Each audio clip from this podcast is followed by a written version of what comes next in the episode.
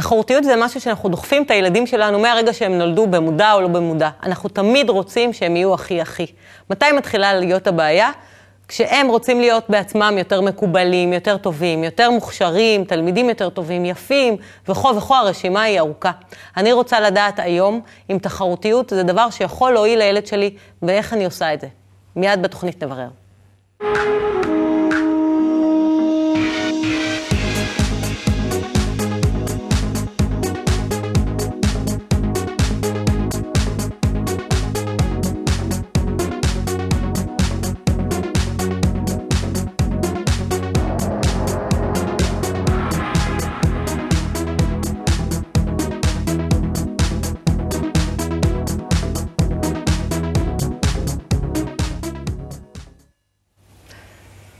עוד תוכנית של בית ספר להורים, שלום לגלעד שדמון, המנהל האקדמי של בית קבלה לעם. שלום.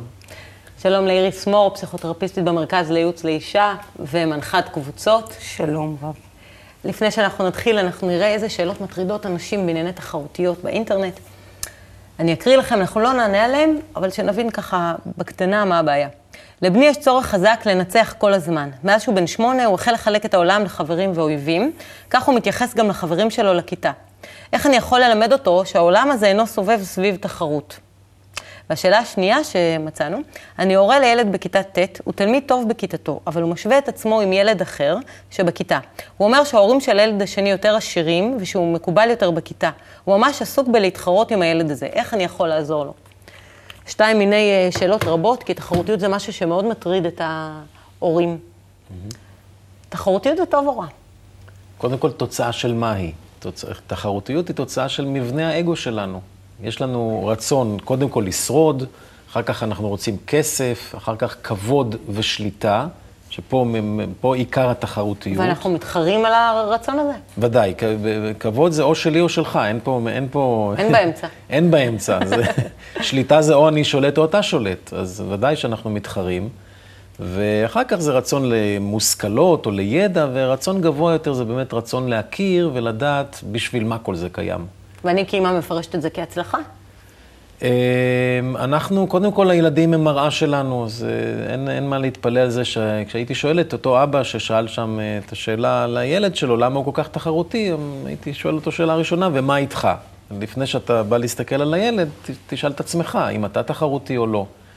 עכשיו, אה, התחרות היא בטבע שלנו, בטבע האנושי במיוחד. גם אצל חיות זה קיים, אבל אין שם את התוספות. את אני ניצחתי וכן הלאה. אבל uh, זה בעיקר טבע אנושי של לשלוט ולהוביל, וזו תכונה נהדרת. רק צריך להיות לח... תחרותי. להיות תחרותי, תכונה נהדרת, כי זה מתכון לאנשים ש... כי זה מקדם. מת, מקדמים, אחר כך הם יהיו גם יכולים להיות מנהיגים, יכולים להוביל, כי הם רוצים להצליח. אבל uh, צריך לכוון את זה לכיוון של לא ליהנות מזה שאני ניצחתי והשני הפסיד, אלא לשת, לכך שהתחרותיות באמת מביאה אותי להפיק מעצמי את המקסימום. ועל כך יש עוד הרבה מה להרחיב. נדבר על זה בהמשך. כן. איך את מתייחסת לתחרותיות? אני חושבת שתחרותיות, כמו שגלעד אמר, היא כוח שנמצא, אה, גם מבחינה פסיכולוגית, זה, זה, זה, זה נמצא בטבע של האדם. אה, מבחינה קוגניטיבית, ברגע שאנחנו עסוקים ב... שאנחנו מבחינים ומשווים בין אובייקטים, אנחנו, אה, אנחנו מתחילים להשוות. אנחנו בודקים את עצמנו תמיד מול השני. אנחנו גדול, קטן, שמן, רזה, יפה, מכוער. זה עוזר לנו גם אה, בלהבין את העולם מסביבנו. אני חושבת שהשאלה יותר לגבי טוב או רע, זה האם זה כוח שבעצם הוא כוח שמניע אותנו קדימה, או כוח שבעצם מונע, מונע מאיתנו לעשות דברים. כשהאימא הזאת אומרת על הילד שלה בן שמונה, שמחלק את העולם לחברים ואויבים, אז אני כבר אומרת שאולי הוא כבר הלך קצת קדימה עם התחרותיות, שיש כבר משהו, האויבים הזה נשמע לי קצת, ש, שזה עלול uh, לסגור אותו. ולמנוע ממנו מלעשות דברים. אבל יש הרגשה שכל העולם נמצא קדימה עם התחרותיות הזאת. בכל מקום עבודה, בכל דבר, אנחנו אומנם מדברים על ילדים, אבל ככה אנחנו רואים וחווים את זה בכל מקום. אחד מוכן לרמוס את השני. נכון. אז איך אפשר להסתכל על זה בכל זאת כאל משהו שמניע? קודם כל, אני בילדים, עוד לא עברתי למבוגרים. אה, את האמת שאני חושבת שזה מתחיל, אה, אפרופו שאת אומרת על הורים, אני חושבת שככה, כשאני עובדת עם אה, אימהות הרבה פעמים, אני חושבת שהרבה פעמים אימהות עסוקות בהשוואות כבר ככה תינוקות. הוא כבר זחל? בדיוק. הוא כבר אכל? יש לו שיניים? כמה? הוא התחיל לדבר? מתי הוא התחיל ללכת? הוא בעט? הוא עוד לא בעט. והייתי אומרת... והם שומעים את זה. כן. וזה עובר, זה עובר לילד. אז בעצם מה, ש... מה שאיריס אמרה, אז בעצם, אבל אין לי ברירה, אני לבד, אני רוצה לקדם את הילדים שלי. הנה, עכשיו אני הייתי בהיריון, ואני רוצה, כבר מעכשיו, מאותו רגע שהכל יהיה בסדר. באופן טבעי, זה הקנה מידה שלי, אז איך מתייחסים לזה אחרת? נכון, זה קיים, זה חלק מהטבע שלנו, השאלה לאן מכוונים את זה. ותחרותיות תמיד דוחפת קדימה, רק השאלה מהו הקדימה. אם מלכתחילה מגדירים שהקדימה שלנו בחיים, הרצון שלנו, השאיפה שלנו, היא להגיע לאיזשהו שיתוף פעולה, לאיזושהי הכרה, הבנה של אחד את השני, ליכולת להרגיש אחד את השני, אפילו לא, לא להתבייש, להגיד שאנחנו רוצים להגיע למצב של ואהבת לרעך כמוך, ממש להגיע למצב כזה. אז עכשיו אפשר לקחת את התחרותיות ולבדוק אותה בהשוואה לזה. האם היא מקדמת אותי לזה או מרחיקה אותי מזה.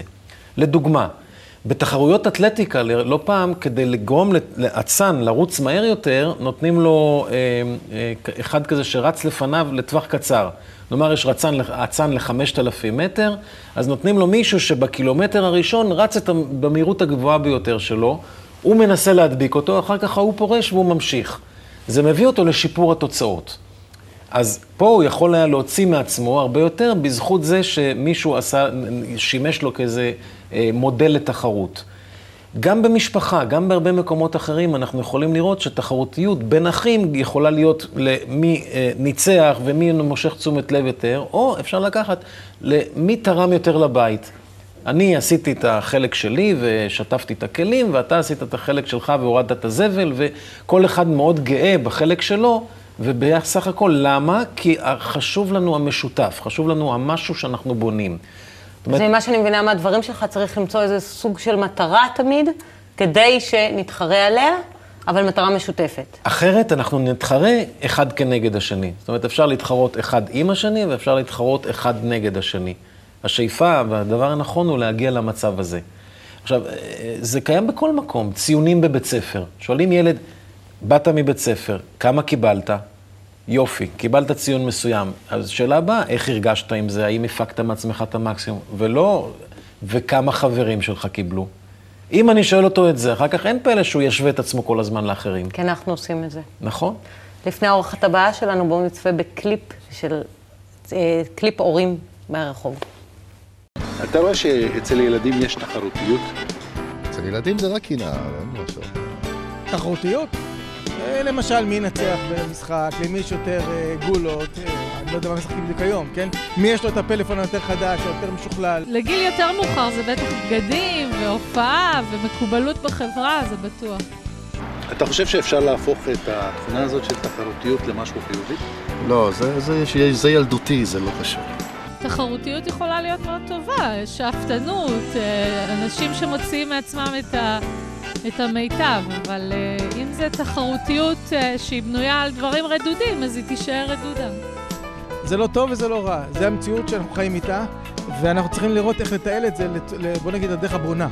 והדרך הבונה, זה אומר שאיך אדם לוקח את התכונות שלו, את היכולות שלו, ומפיק מהם את הטוב לקדם את עצמו מצד אחד, אבל מצד שני גם שלא ירגיש אשם ולא בסדר שהוא פגע במישהו אחר. לפני שנדבר על, על מה שראינו, הצטרפה אלינו רונית שי, מטפלת ב... רפואה אלטרנטיבית במקצועך, אימא לשלושה ילדים, נכון? נכון. אז מה אתם חושבים על מה שראינו? אני חושב שהם אמרו דברים נהדרים, רק לי היה באמת חסר העניין של מה, מה מטרת התחרותיות. הם לא הסכימו כולם שיש כן, תחרותיות כן, מאוד גדולה? אני חושב שדוגמה נהדרת, ואולי רונית כמטפלת אה, ברפואה אלטרנטיבית יכולה להסכים איתי, זה דוגמה של גוף האדם. הרי כל תא ותא בגוף עושה את המקסימום כדי לתרום את כל מה שביכולתו ליתר התאים. אבל אי אפשר להגיד שתא של אור באצבע עושה עכשיו תחרות עם תא של כליה ותא של אה, עין, מי יתפקד טוב יותר. כי אם הם היו פועלים כך, הגוף היה נהרס, בכלל לא היה נבנה. אבל כן, כל אחד עושה את המירב ואת הטוב ביותר כדי להיות, אה, לשרת את הגוף אז כולו. כקבוצה אנחנו צריכים להתייחס אה, אחד לשני כגוף? נכון, ובאמת להשתדל לעשות את המקסימום למען המשותף. וזה באמת תחרות בונה, שכל אחד באמת ישתדל לעשות את זה. את מסכימה איתו? אני מסכימה, רק כשאני מנסה להביא את זה ל- בפועל, או, או עם הילדים שלי, לנסות להסביר להם את העיקרון, אז... אה, ו, ו, והבת שלי, עם הבת זה ככה קצת יותר בולט. שהיא בת כמה? שהיא בת 16 וחצי. בגיל ההתבגרות, והיא רוצה, כמו כולם, אה, טלפון יותר טוב, ועכשיו היא חיכתה בקוצר רוח לקבל צו, כי לא הסכמתי לקנות לה פלאפון יותר טוב כמו לחברות שלה, אבל לכולם יש. וזה. והיה לי קושי לבוא ולהסביר לה באמת אה, את ה... את, את זה שבכלל, ח- ה- זה שיש לה יותר או פחות, זה לא מה שקובע את, האני שלה, והיא עכשיו במ- במצב שהיא צריכה לקבוע את הסטטוס שלה כלפי עצמה אפילו. ולא היה לי שום אה, טיעון צודק, ככה להגיד אה, אה, למה כן, למה כן או למה לא. ותמיד אני מחפשת, כשאני באה בהסבר, להגיד למה, למה אני רוצה, למה, למה לא, למה אני לא אקנה לה כמו כולם. כאילו, איך זה... אולי, אולי, זה, אולי זה דווקא יכול לפתוח דיון אה, נפלא ביניכם על בכלל מה זה סטטוס, או מה קובע את הסטטוס שלה. היא זקוקה לדברים שגם מייחדים אותה. היא צודקת בטענה הזאת, ולכן גם לא היו לך מילים שם, כי היא גם רוצה לראות טוב בפני החברות שלה. השאלה, זה, עוד, זה אולי באמת דווקא בגיל הזה, לגבי הערכים שלנו, האם באמת אה, כמו העושר או הסמלים של הפלאפון, זה הדברים שהם אה, מייחדים אותך? קשה, היא רוצה להיות כמו כולם, אבל בוא נראה איזה דברים גם עוד מיוחדים יש לך, או במה את רוצה להתבלט. איך היא תגיב לגבי דבר כזה, את חושבת? היא אומרת שמבחינת זה, ככה היא מרגישה יותר טוב. היא מרגישה יותר טוב שיש לה, שהיא, שהיא באמת כמו כולם, כי אז היא מרגישה שונה, וזה לא טוב לה להיות שונה. היא רוצה להרגיש, היא רוצה את ה- את הייחודיות שלה, אבל היא חושבת שזה זה הכוח שלה.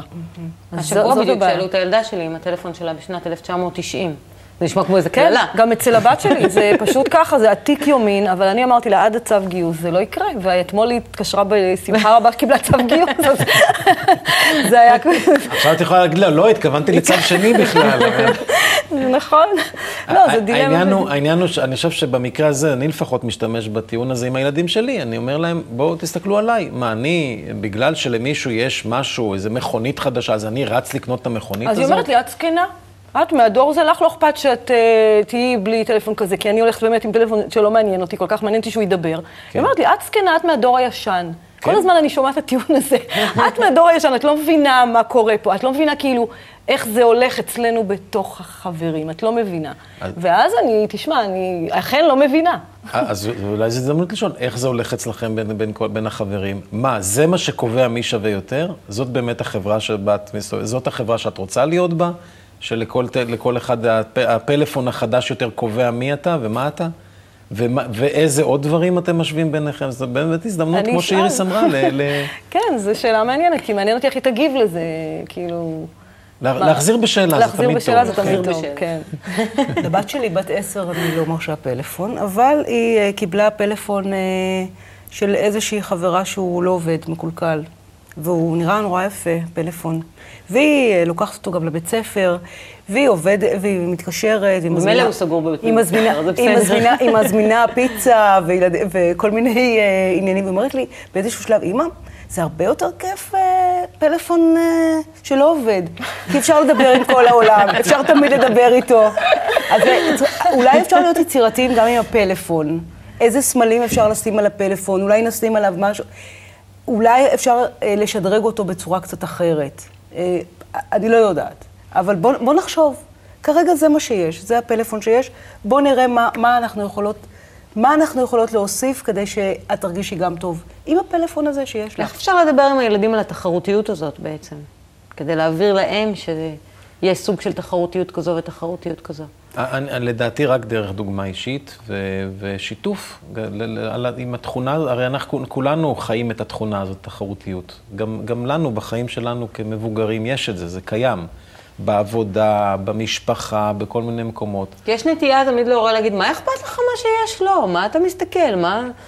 אבל זה לא נכון ממה זה שאתה מסוג אומר. העצות שהילד לא ישמע, מה זה מה אכפת לי? אכפת לי. מצד שני, כן. יש נטייה... גם לי. אכפת. מצד שני, שני אני אגיד, יש- תראה, גם אני, גם אני כזה, גם, גם, לי יש, גם, גם לי יש את התכונה הזאת. מה, קיבלת אותה אפילו בתורשה ממני, לא המצאת אותה.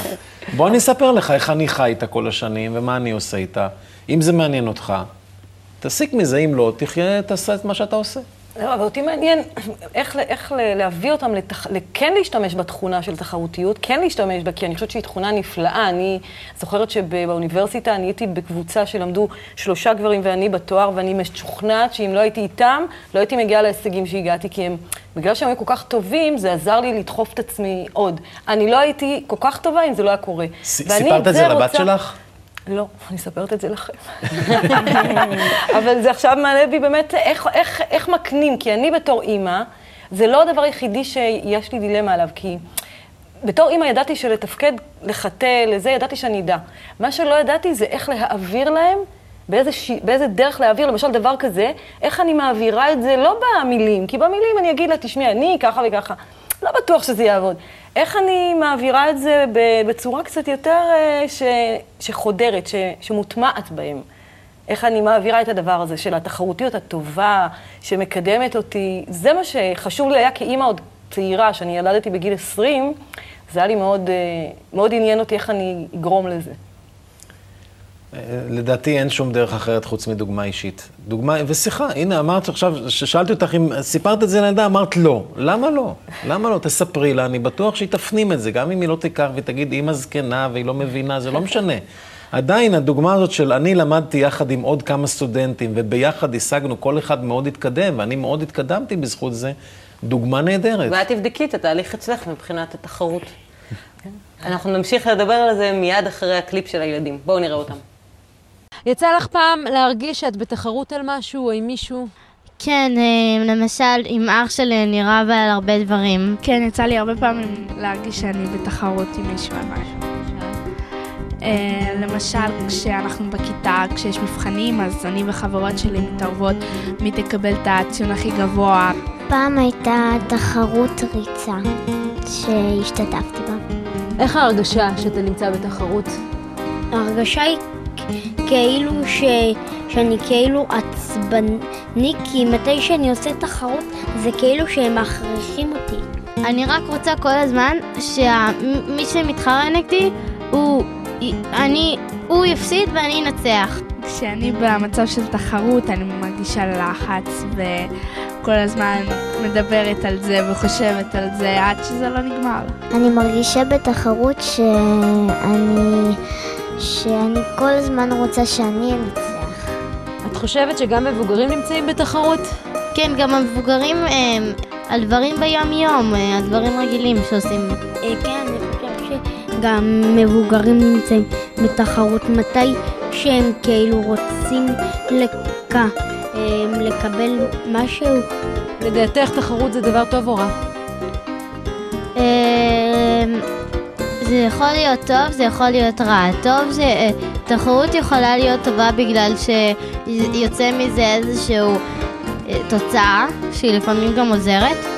ורע זה כי נוצר בין האנשים שנאה שלא צריכה להיווצר. לדעתי תחרות זה יכול להיות דבר טוב ויכול להיות דבר רע. איך אפשר להפוך תחרות אה, לדבר טוב? אפשר ללמוד פשוט מתחרות דברים טובים. תחרות אפשר להפוך לדבר טוב כשאנחנו נשמח בשביל השני כשהוא מנצח, או, או בשביל נעזור לו לרצות לנצח. תחרות לדבר, לדבר טוב אפשר להפוך דרך זה שאתה... את המטרה של התחרות בעצם אתה, אתה משנה. וואו, זה מדהים. זה ישר הם העלה בי. שאלה, כי הילדים שלי, אני מרגישה שהם מתחרים אפילו על החלק שלהם בי. כאילו, הם ממש מתחרים ביניהם, למי אני נותנת יותר או פחות, וזה, פתאום ככה, כשהילדים דיברו, זה ככה הקפיץ לי את השאלה בעצם, איך יצרתי את זה. אני הרגשתי לחץ מהם, הרגשתי כן. לחץ, אמרתי, וואו, באיזה הישרדות הם נמצאים, זה מטורף. הוא גם, גם אמר, אחד הילדים שם אמר, זה מלחיץ אותי, זה, זה ממש כן. אה, מעצבן, הוא השתמש במילה ממש שאני אפשר היה בתחרות. להרגיש איך גם התחרות יכולה ממש להקפיא, ממש, ממש היה... כי הם תחושה עסוקים של בזה כל. הזמן. אני, אני חושבת, אה, לגבי מה שהעלית, זה שזה נורא נורא טבעי, שזה התחרות הראשונה שקורית במשפחה זה בעצם התחרות על תשומת לב של ההורים, או על מי אוהב אותי. התחרות ככה מתחילה, לבן הבכור או הבת הבכורה, יש פחות שם תחרות, זה, התחרות מתחילה, יש לה תחרות אם זה זוג והיא צריכה... מה שמראה שזה טבעי בעצם. מאוד טבעי, מאוד טבעי, ו- ולכן את לא צריכה להרגיש לא טוב עם המקום הזה. השאלה גם, ויהיה ילד אחד שירגיש תמיד יותר ככה עם התחרות, אה, יותר טוב, שהוא מקבל יותר, וילד שמקבל פחות. אני שמתי לב אבל שבאמת בדוגמאות האישיות שלנו, זה מקומות איפה אנחנו יכולים כן, במקומות להיז... לשים לב, כשגם ככה הם עמוסים בתחרות, עמוסים בכיתה עם ציונים והכול, להיזהר משאלות של כמה היא קיבלה וכמה הוא קיבל, וההשוואה הזאת, שאנחנו, הם מספיק משווים את עצמם שם, שאנחנו שם נוריד את זה. שאנחנו באמת נתרכז גם ב, ב, ביכולות שלהם ובכישרונות שלהם, ופחות באיפה שהם פחות, ו, ולהניע אותם בדבר הזה.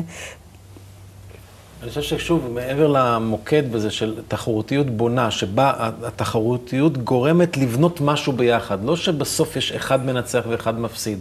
בכלל, כל משחק שבו יש אחד מנצח ואחד מפסיד, נראה לי שהוא לא, לא תורם ל... הוא מוביל תמיד למשהו שכמו שהם אמרו בקליפ, נכון. הוא יוביל... הוא יוביל למתח הזה ולסגירות שאיריס דיברה עליה ולכל הזה. מעבר לזה, אני, אפשר לקחת דוגמה מהרב אה, יהודה אשלג, בעל הסולם, שכתב מאמר נהדר שנקרא הדור האחרון, יש גם ספר כזה, שבו הוא מתאר את החברה המתוקנת, או החברה במצב הבא שלה. ושם הוא מתאר ואומר שיש אותות כבוד שנותנים לאנשים. אנשים שהשפיעו יותר לחברה מקבלים אותות כבוד, מעריכים אותם, עושים להם איזשהו טקס של חלוקת פרסים או משהו, כן, שתהיה תחרות, אבל תחרות של מי משפיע יותר, מי נותן יותר, מי תורם יותר לחברה. כמובן שכל אחד בצורתו המיוחדת עושה את זה, וזה די קשה להשוות, אבל עדיין תחרות כזאת היא תחרות שבונה. היא תורמת לכולם. משהו שהוא למען החברה הכללית. כן, ואז אין מפסידים, יש רק מנצחים. כי ברגע שאחד עשה יותר למען החברה, החברה כולה נהנית מזה. וגם בתוך המשפחה לעשות משהו שהוא דומה? אני חושב שכן, אפשר גם בתוך משפחה לעשות דבר כזה. לציין לשבח כשיושבים וזה, ואומרים, היום הילד או הילדה או מישהו עשה איזושהי פעולה, או השבוע הם עשו איזשהו משהו הבית. למען כולם, וכולם ראו את זה, ומגיע לו. באחת התוכניות פעם אמרת ש...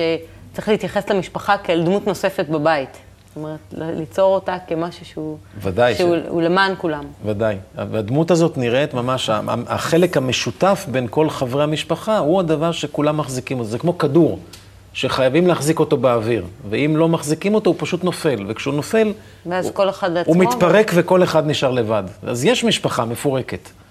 ואם מחזיקים אותה, אז כל אחד, בעצם זה שהוא תורם לה, הוא נתרם יותר והוא... מחזיק את כל היתר.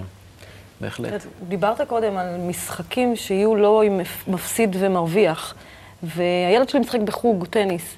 ואני רוצה להגיד לך שבשבת הוא ניצח בכל הטורניר וזה, והוא היה מבסוט. עכשיו, מישהו לא היה מבסוט מזה שהוא ניצח, אז אה, נכון. קשה, כי לפעמים הוא גם בצד המפסיד. ואז... אז אין לי אפשרות, כאילו, נגיד, אתה אומר לא לעשות משחקים, אבל הילדים מאוד נהנים גם מהמשחקים האלה, יחד עם זה שהם לפעמים מפסידים. אין, אין להם, אין להם גם... כל כך הרבה אלטרנטיבות. האמת שהחברה שה, שלנו כחברה לא יצרה מספיק משחקים שנהנים מהם ולא, ואין בסופם מנצח ומפסיד. אין כאב בסוף. גם המבוגרים, אם, אבא, אם הוא רואה את אבא, רואה כדורגל או, או, או כדורסל, ובסוף יש קבוצה מנצחת וקבוצה מפסידה, למרות שזה משחק קבוצתי, כן? אז uh, ודאי שהוא בעצמו ילך לרצות להיות המנצח, אלוף בטניס. אי אפשר ללמוד להפסיד להיות בסדר עם זה? זה לא, זה לא אפשרי? כאילו, פעם מפסידים, פעם מרוויחים, זה לא, זה לא, באמת, זה לא אופציה? אה. כי לפעמים, אה, כאילו, ההזדמנות היא אולי במשחק כזה. אשלח אותך לאוהדי הפועל פעם. לא, לא, אני פשוט מסתכלת על הבן הקטן שלי, שהוא ממש לפעמים מפתיע אותי. הוא מאוד לא תחרותי בטבעו. והוא הולך למשחק הטניס אך ורק בשביל ליהנות. וכל פעם המאמן מנסה לשכנע אותו ללכת לליגה של המקצוענים, והוא מסרב, באופן עקבי. עכשיו, הוא תמיד הכי טוב. אז המאמן כועס, למה, יש לו פה פוטנציאל, ו, והוא מתמיד ברצון שלו להישאר במקום הזה, הוא נהנה מהמשחק, גם אם הוא מפסיד, וגם אם הוא מרוויח, אבל הוא נהנה, כי הוא נהנה לשחק טניס. אז יכול להיות שיש איזשהו כן אפשרות לעשות את זה, אפילו ליהנות במשחק ספורט אה, יכול להיות... אה, אני חושבת שוב, שאת בדיוק אומרת, זה, אה, הייתי אומרת, יש אולי, זה גנטי. יש ילדים שהם יותר תחרותיים, ויש ילדים שהם פחות תחרותיים. יש דבר גם, כזה. זה אולי גם קשור למקום, מיקום במשפחה. יש לזה הרבה מרכיבים שאנחנו לא יכולים לשלוט עליהם. עוד פעם, העניין הוא את, אה, המקום הזה של הקנאה, כמה היא מריצה אותו קדימה, וכמה אנחנו לפעמים כהורים מודאגים אם הילד לא מספיק תחרותי, ואנחנו אלה שכאילו מדרבנים אותו קדימה. זה מה שדיברנו קודם, כן, אבל נכון. אנחנו ברוח זו, אנחנו נסיים. אנחנו נדבר על אה, תחרותיות אולי בתוכנית אחרת, אבל אנחנו מבינים שצריך פה איזשהו שינוי מסיבי ויסודי, שאני מקווה שנתחיל אותו. אז תודה רבה לכם, צופים יקרים, תודה רבה לגלעד, לאיריס ולרונית. ניפגש איתכם בתוכניות הבאות. כל טוב ולהתראות.